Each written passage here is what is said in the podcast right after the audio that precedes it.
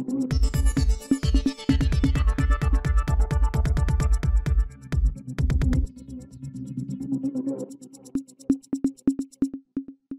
இது news focus Tamil. இந்த நேர்காணலில் நம்முடன் அரசியல் பேச இணைந்திருக்கிறார் மூத்த பத்திரிகையாளர் திரு தராசு ஷியாம் அவர்கள். வணக்கம் சார் வணக்கம் அன்பழகன் தேர்தல் விஷயத்துல இன்னைக்கு இருக்க மீடியாக்கெல்லாம் கோடி மீடியாக்கள்னு சொல்லி சொல்லப்படுவது உண்டு. அப்படி இருந்த இருக்கும் பட்சத்துல டைம்ஸ் நாவை தவிர மத்த எந்த மீடியாக்களுமே பாஜக ஆதரவான கருத்து கணிப்புல கொடுக்க முடியாத ஒரு சூழலை நம்ம பாக்குறோம் இது எப்படி புரிஞ்சுக்கிறது? ஏன் கொடுக்க முடியாத சூழலுக்கு மீடியாக்கள் தள்ளப்பட்டிருக்கு? அல்லது பாஜகவோட ஃபெயிலியர் அம்பட்டம் ஆயிடுச்சு அதை மறைக்க முடியல அப்படிங்கறத உணர்த்துதான் கருத்து கணிப்பு எடுத்து ஒரு மீடியா இப்ப நான் முதல் கருத்து கணிப்பை எடுத்தவர்கள நானும் ஒருவங்க தமிழ்நாட்டுக்கு வந்து சிஃபாலஜி. நான் படிச்சுட்டு வரும்போது எனக்கு சப்ஜெக்ட் சிஃபாலஜி தேர்தல் விஞ்ஞானம். எந்த காலகட்டத்தில் சார் நீங்க ஆயிரத்தி தொள்ளாயிரத்தி எண்பத்தி எட்டு நான் படிச்சது எழுபத்தொன்பது ஜேர்னலிசம் யூஎஸ்ல பண்ணது எழுபத்தொன்பது சிஃபாலஜி சப்ஜெக்ட் தேர்தல் விஞ்ஞானம். அப்போ இங்கெல்லாம் அது கிடையவே கிடையாது. ஸோ முதல் முதல்ல எண்பத்தெட்டுல தேர்தல் விஞ்ஞானத்தின் முறைப்படி அந்த கொஸ்டினர் ஃபார்ம்லாம் தயார் பண்ணி அப்போ ஃபர்ஸ்ட் க கம்ப்யூட்டரைசேஷன் பண்ணது நான் நானும் ஒருவன் அப்படி வச்சுக்குவோம். அப்பவே. அப்போ எண்பத்தி எட்டு. பண்ணி அதுக்கான சாஃப்ட்வேர்ஸ்லாம் கிரியேட் பண்ணி அது சக்சஸ்ஃபுல் சர்வே நியர்லி நைன்டி சரியா இருந்துச்சு. கலைஞர் போன்ற தலைவர்களே அதை அதை பற்றிய விவரங்களை எல்லாம் நேர்ல அழைச்சு தெரிஞ்சுக்கிட்டாங்க. திரு ஸ்டாலின் அவர்கள் எங்க வீட்டுக்கே எந்த மாநிலத்துல சார் நீங்க எந்த தேர்தலில் ஃபர்ஸ்ட் அதை நீங்க அணுகுனீங்க? தமிழ்நாடு மட்டும். எண்பத்தொன்பது தேர்தலுக்காக எண்பத்தெட்டுல சர்வே பலகட்ட சர்வே அப்ப இதே தான் ஆதரவு பெர்சன்டேஜ் அந்த ஆதரவு பெர்சன்டேஜை எப்படி சீட்டா கன்வெர்ட் பண்றதுக்குன்னு ஒரு கியூப்ஸ் ஃபார்முலான்னு ஒன்று இருக்கு. இந்த கியூப் ஃபார்முலா வச்சு அதை நான் ஒர்க் அவுட் பண்ணி போட்டு விட்டோம். அது பின்னாடியுமே சக்சஸ்ஃபுல்லா இருந்தது. தொண்ணூத்தாறு வரைக்கும் தொண்ணூத்தாறு தேர்தலில் ஜெயலலிதா தோற்பார் என்றெல்லாம் கூட எங்களோட சர்வே கரெக்டாக தான் சொல்லுச்சு.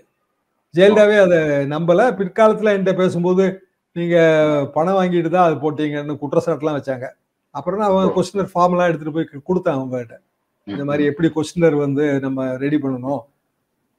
இப்ப சமீபத்துல கூட ஒரு கலைஞர் நூற்றாண்டு விழா சிறப்பு சொற்பொழிவுல இந்த பழைய விஷயங்களை எல்லாம் நினைவு கூர்ந்து சொன்னேன். நினைவு சொன்னேன். எதுக்காக நான் சொல்ல வரேன்னா சர்வேன்னு எடுக்கும்போது நம்மளோட கிரெடிபிலிட்டி நமக்கு ரொம்ப முக்கியம். இப்போ மீடியா ஹவுஸ் வந்து மோடி மீடியா ஆதரவா இருந்தாலும் சர்வேல வந்து கிரெடிபிலிட்டி மீடியாவுக்கு முக்கியம். நான் வந்து பத்திரிகைக்கு முக்கியம்னு நினைச்சேன்.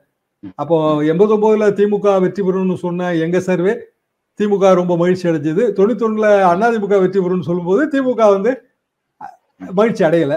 தொண்ணூத்தாறுல வந்து ஜெயலலிதா தோற்பாங்கன்னு சொல்லும்போது அதிமுக மகிழ்ச்சி அடையல. அதான் கரெக்ட் அவங்க நம்ம பேர்ல என்ன குற்றச்சாட்டு வைப்பாங்கன்னா பணம் வாங்கிட்டு நீங்க போட்டீங்கங்கிற குற்றச்சாட்டை. வைப்பாங்க. ஆனா நமக்கு எது முக்கியம்னா நம்மளோட கிரெடிபிலிட்டி நமக்கு முக்கியம். இப்ப இந்த மீடியா கிரெடிபிலிட்டி நீங்க ஒரு விஷயத்தை குறிப்பிட்டீங்க உங்களோட அனுபவத்துல நீங்க அதை குறிப்பிடுறீங்க இன்னைக்கு இருக்க கோடி மீடியாக்கள்னு சொல்லக்கூடிய இந்த மீடியாக்கள் மீது அந்த கிரெடிபிலிட்டி அவங்க சரியா ஃபாலோ பண்றாங்களா? அதுல என்ன மிஸ்டேக் பண்றாங்க நீங்க பாப்பீங்க சர்வேக்கள் எடுக்கும்போது மீடியாக்கள் நியூட்ரலா இருக்க முயற்சி பண்ணுதுன்னு தான் நான் நினைக்கிறேன். காரணம் வேணா பிரசன்டேஜ் அதாவது இதுல அடிப்படை தவறு எதுல வரும்னாங்க நம்ம பெர்சன்டேஜ் பாயிண்ட்டை சீட்டா கன்வெர்ட் பண்ணும்போது தவறு வரும். ஏன்னா வேர்ல்டு பூரா இருக்கிற மாடல் வந்து பைபோலாருக்கு தான் மாடல் இருக்கு. ரெண்டு கட்சி போட்டி போடும்போது ஒரு கட்சிக்கு ஐம்பது சதவீதம் ஒரு கட்சிக்கு நாற்பது சதவீதம்னா நம்ம வந்து சீட்டு எண்ணிக்கையை கால்குலேட் பண்றதுங்கிறது துல்லியமா இருக்கும். நாலு கட்சி போட்டி போடும்போது முந்நூறு ஓட்டு இப்போ போன தடவை முந்நூறு ஓட்டுல இருந்து மூவாயிரம் ஓட்டுல வந்து இருபது இருபத்தஞ்சு தொகுதி இந்த மாநிலங்கள்ல போயிருக்கு. இப்ப நம்ம தேர்தல் நடக்கிற மாநிலங்கள்ல தெலுங்கானா தவிர போயிருக்கு முக்கியமான மாநிலம்னு வச்சுக்கலாம். சத்தீஸ்கர் மத்திய பிரதேசம் ராஜஸ்தான். மூணு. மாநிலத்தை அனலைஸ் பண்ணோம்னா முந்நூறுல இருந்து மூவாயிரம் ஓட்டுக்குள்ள நிறைய தொகுதி போயிருக்கு. வெற்றி தோல்வி அதுலதான் ஆட்சி அமையுது. அந்த இடம் நமக்கு வந்து கடினமான இடம். மல்டி கார்னர்டு கண்டெஸ்ட்ல எந்த ஒரு சர்வே சர்வே எடுப்பவருக்குமே எந்த ஒரு கணிப்பாளருக்குமே அது ரொம்ப கடினமான விஷயம். அந்த இடத்துல நம்மளோட எக்ஸ்பீரியன்ஸும் கள நிலவரமும் சேரணும் உள்ள. வெறுமனே வந்து ஒரு சர்வே நடத்துற நிறுவனம் மட்டுமே அதை ஈடுகட்ட முடியாது. பட் இப்போ வந்து சர்வே இப்போ எங்க காலத்துல சர்வே எப்படி இருந்துச்சுன்னா நம்மளோட நிருபர்கள் நம்மளோட முகவர்கள் நம்மளோட ரீடர்ஸ் இந்த மூணு வகையான சர்வேக்களை எடுத்து மூணையும் ஆவரேஜ் பண்ணி அப்புறம் கவுண்டர் கொஸ்டின்ஸ் போட்டு கவுண்டர் கொஸ்டின்ல இப்போ உதாரணமா உங்களுக்கு எந்த தலைவரை பிடிக்கும்? கலைஞரை எம்ஜிஆரை. யாருக்கு நீங்கள் ஓட்டு போடுவீர்கள்னா மாத்தி சொல்லிடுவாங்க ஓகே போன தடவை எந்த கட்சிக்கு ஓட்டு போட்டீங்கங்கிற ஒரு கேள்வி வச்சிருப்போம். அது கரெக்டா சொல்லுவாங்க. அப்போ மைக்ரேட் ஆயிருக்கா? ஓட்டு வந்து ஸ்விங் ஆயிருக்கா? இதெல்லாம். பார்க்கணும். அதெல்லாம் பார்க்கிறதுக்கு வந்து ஒரு பெரிய அனுபவம் தேவை. நீங்க மீடியா கம்பெனி சர்வே எடுக்கிறத கான்ட்ராக்டா விடும்போது ஒப்பந்த அடிப்படையில சர்வே நிறுவனங்களுக்கு விடும்போது தவறுகள் வருதுங்கிறது என்னோட கருத்து. டைரக்டா அனுபவம் வாய்ந்த அந்த பத்திரிகையாளர் அந்த சர்வேல ஈடுபடும் போது அதோட ஈடுபடும் துளிகளும் ஒரு தெளிவான விஷயம். இப்போ வந்து அப்படி இல்லை. இப்போ என்ன ஆகுதுன்னா இப்போ ஃபார் தட் மேட்டர் தமிழ் மீடியாவே யாரோ ஒருவர்கிட்ட அதை கொடுக்குறாங்க. அவங்க வந்து கன்சூமர் ப்ராடக்ட்டுக்கு பக்காவா சர்வே எடுத்துருவாங்க. அரசியலுக்கு சர்வே எடுக்கும்போது அது சிக்கல் வருது அது. அதை தாண்டி சர்வேக்களை ஓரளவுக்கு நியாயமாகவும் நடுநிலையாகவும் எடுக்கணுங்கிற முயற்சி இருக்கு. அதை நான் மறுப்பதற்கு. இந்த சாதியோரி கணக்கெடுப்பு இந்த தேர்தல்ல சத்தீஸ்கர் மத்திய பிரதேச தேர்தல் ரொம்ப பேசுவது பொருள் உருவாயிருக்கு. எல்லா இடங்களையும் அது வந்து ரொம்ப தாக்கா மாறி இருக்கு. இந்த விஷயங்கள் பாஜக எந்த அளவுக்கு தேர்தல ஒரு பின்னடைவை நோக்கி தள்ளி இருக்கு அல்லது பாஜக இந்த விஷயத்துல என்ன சவாலை எதிர்கொண்டிருக்கு நீங்க பாக்குறீங்க ஜாதிவாரி கணக்கெடுப்பு பாரதிய ஜனதாவுக்கு எதிரான கொள்கை. ஏன்னா அவங்க ஆரம்பத்திலேருந்தே ஆர்எஸ்எஸ் சரி பாரதிய ஜனதாவும் சரி இந்து மதம் அதுக்குள்ள நீங்க ஜாதியை கொண்டு வந்தீங்கன்னா அந்த மத ரீதியான ஓட்டுக்கு பிளவுபடுங்கிறது அவங்க கருத்து. ஆனா ஜாதிவாரி கணக்கெடுப்பு இந்த அளவுக்கு போன பிறகு கடைசியா அமித்ஷா நாங்க வந்து ஜாதிவாரி கணக்கெடுப்புக்கு எதிரானவர்கள் இல்லை என்று நிலைப்பாட்டையே மாற்றி சொல்ல வேண்டிய ஒரு நிலைமைக்கு போய்விட்டார். ஆனா அதே நேரத்தில் ஒரு கேள்வி இருக்கு. ரெண்டாயிரத்தி பதினொன்னுல வந்து சென்சஸ் லாஸ்ட் சென்சஸ் மன்மோகன் சிங் பீரியடு அதுல ஜாதிவாரி கணக்கெடுப்பு இருந்துச்சு. ரெண்டாயிரத்தி பதிமூணுல அந்த ரிசல்ட்டை கொடுத்துருக்கலாமே. ஏன் அவங்க கொடுக்கல? இல்ல அதுக்கு என்ன ஒரு விளக்கம் கொடுக்குறாங்கன்னா அதுல எட்டு கோடி பிழைகள் இருக்குன்னு கொடுக்குறாங்க சார். எட்டு கோடி இப்போ சொல்றாங்க அது அப்ப சொல்லல அவங்க. அவங்க வந்து சென்ட்ரல் கவர்மெண்டோட பாலிசி ஜாதிவாரி கணக்கெடுப்புல அதை நம்ம அந்த அதை வந்து எங்களோட இன்டர்னல் கன்சம்ஷனுக்கு தான் அந்த டேட்டா வச்சிருக்கோம். அதை நாங்க சொல்ல வேண்டியது இல்லை சென்சஸுக்கு சொல்ல வேண்டியது இல்லைன்னு அப்ப சொன்னாங்க. சரி சென்சஸ் வந்து சென்ட்ரல் கவர்மெண்ட் மட்டும் தான் எடுக்க முடியும். ஸ்டேட் கவர்மெண்ட் சர்வே தான் எடுக்க முடியும். சர்வே துல்லியம் கிடையாது. நம்ம பேசுற இந்த சர்வே மாதிரி தான் அது. சென்சஸ் வந்து துல்லியமானது. அப்போ சென்ட்ரல் கவர்மெண்ட் எடுத்திருக்கு. எடுத்த சென்சஸ் ரிலீஸே பண்ணலையே. நம்ம வந்து ஆயிரத்தி தொள்ளாயிரத்தி முப்பதுகள் சென்சஸ் வச்சு தானே என்ன பேசிட்டு இருக்கோம்.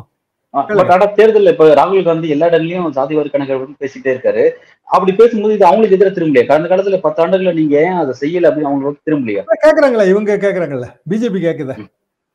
பத்தாண்டுகள்ல நீங்க ஏன் செய்யலன்னு கேள்வியை கேக்குறாங்க. இல்ல அதாவது ஜாதிவாரி கணக்கெடுப்புக்கு ஒரு ஆதரவு மனநிலை வந்து தெரியுது இப்போ.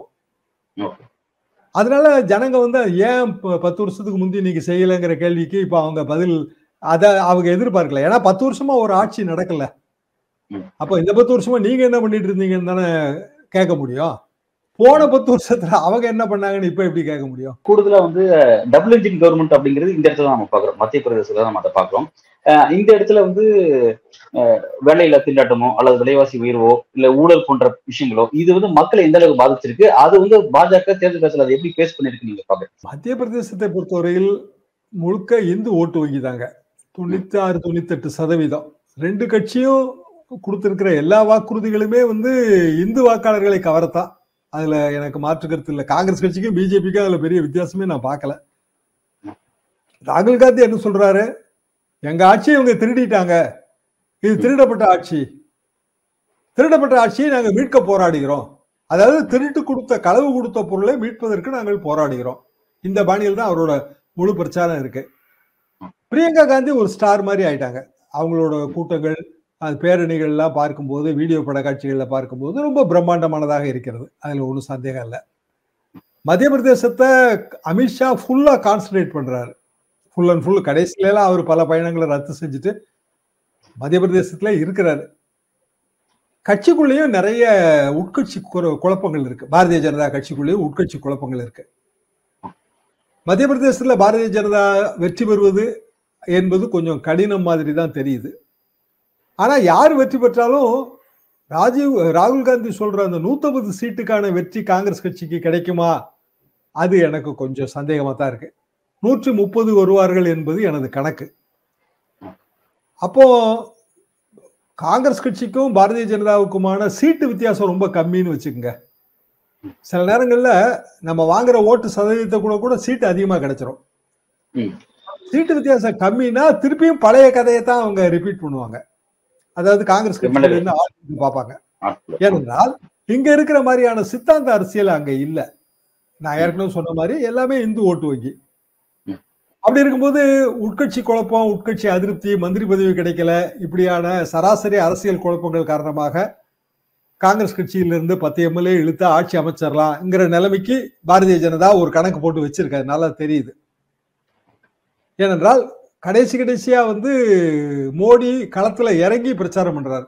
கடைசி நாள் பிரச்சாரம்லாம் பாத்தீங்கன்னா ரொம்ப தூள் பறந்துச்சுன்னு தான் சொல்லணும். அப்ப அவர்களுக்கும் அந்த எண்ணம் இருக்கும். காங்கிரஸ் கட்சி நூற்றி ஐம்பது இடங்களில் வெற்றி பெற்றால் அது ஒரு பிரம்மாண்டமான வெற்றி. நூற்றி முப்பது நாளுமே அது வந்து கொண்டாடக்கூடிய வெற்றின்னு தான் நான் நினைக்கிறேன். போன தேர்தல் மாதிரியே ரெண்டு கட்சிக்கு இடையில பத்து சீட்டு தான் வித்தியாசம் பதினஞ்சு சீட்டு தான் வித்தியாசம்னு வந்தா அது ஒன்றும் பெரிய அளவுக்கான இம்பாக்ட் இல்லை. ரெண்டு தலைவர்களுக்கும் இம்பாக்ட் இல்லைன்னு தான் புரிஞ்சுக்கிடணும். மத்திய பிரதேசம் வந்து ஒரு பெரிய உரைகள். ஆனால் நான் வந்து தமிழ்நாட்டோட எப்படி பொருத்தி பார்க்குறேன்னா இப்போ இந்தியா கூட்டணி இந்தியா கூட்டணியில வந்து எல்லா கட்சியும் இருக்கு. தமிழ்நாடு தான் அச்சாணி மாதிரி முதலமைச்சர் ஸ்டாலின் தான். அதுக்காக அவ்வளவு சுழன்று பாடுபட்டார். கடைசியில நம்ம காவிரி பிரச்சனை வரும்போது இந்தியா கூட்டணியில இருந்த காரணத்தினாலேயே ஒரு தீவிரமா செயல்பட முடியலங்கிறது தான் என்னோட கருத்து. திமுகவால் தீவிரமாக செயல்பட முடியல.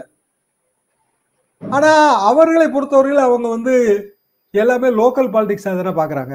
இப்போ காங்கிரஸ் கட்சி இந்தியா கூட்டணியோட முதல் கூட்டம் இதே மத்திய பிரதேசம் போபால்ல தான். கமல்நாத் அவரே தன்னிச்சையாவே அதை கேன்சல் பண்ணாரு. அவர் ஒன்றும் இந்தியா கூட்டணியோட உயர்ந்த தலைவர் கிடையாது. கிடையாது. அப்போ இந்தியா கூட்டணி உருவாகும் போது அவர் ஒன்றும் முதலமைச்சரும் கிடையாது. ஆனா அவரே கேன்சல் பண்ணாரு. என்ன காரணம்? உதயநிதி சொன்ன சனாதன பிரச்சனை காரணம். அப்போ மாநில அரசியலை தானே தேசிய கட்சி பண்ணுது. இப்ப நம்ம எதுக்கு மாநில கட்சி எதுக்கு தேசிய அரசியலுக்கு போகணும்? அப்ப நம்ம மாநிலத்தோட நலன் தானே நமக்கு முக்கியம். தேர்தலே கடைசியில தொகுதி பங்கீடா தான் முடியுது. மத்திய பிரதேசத்துல ஆம் ஆத்மி தனியா போட்டி போடுது.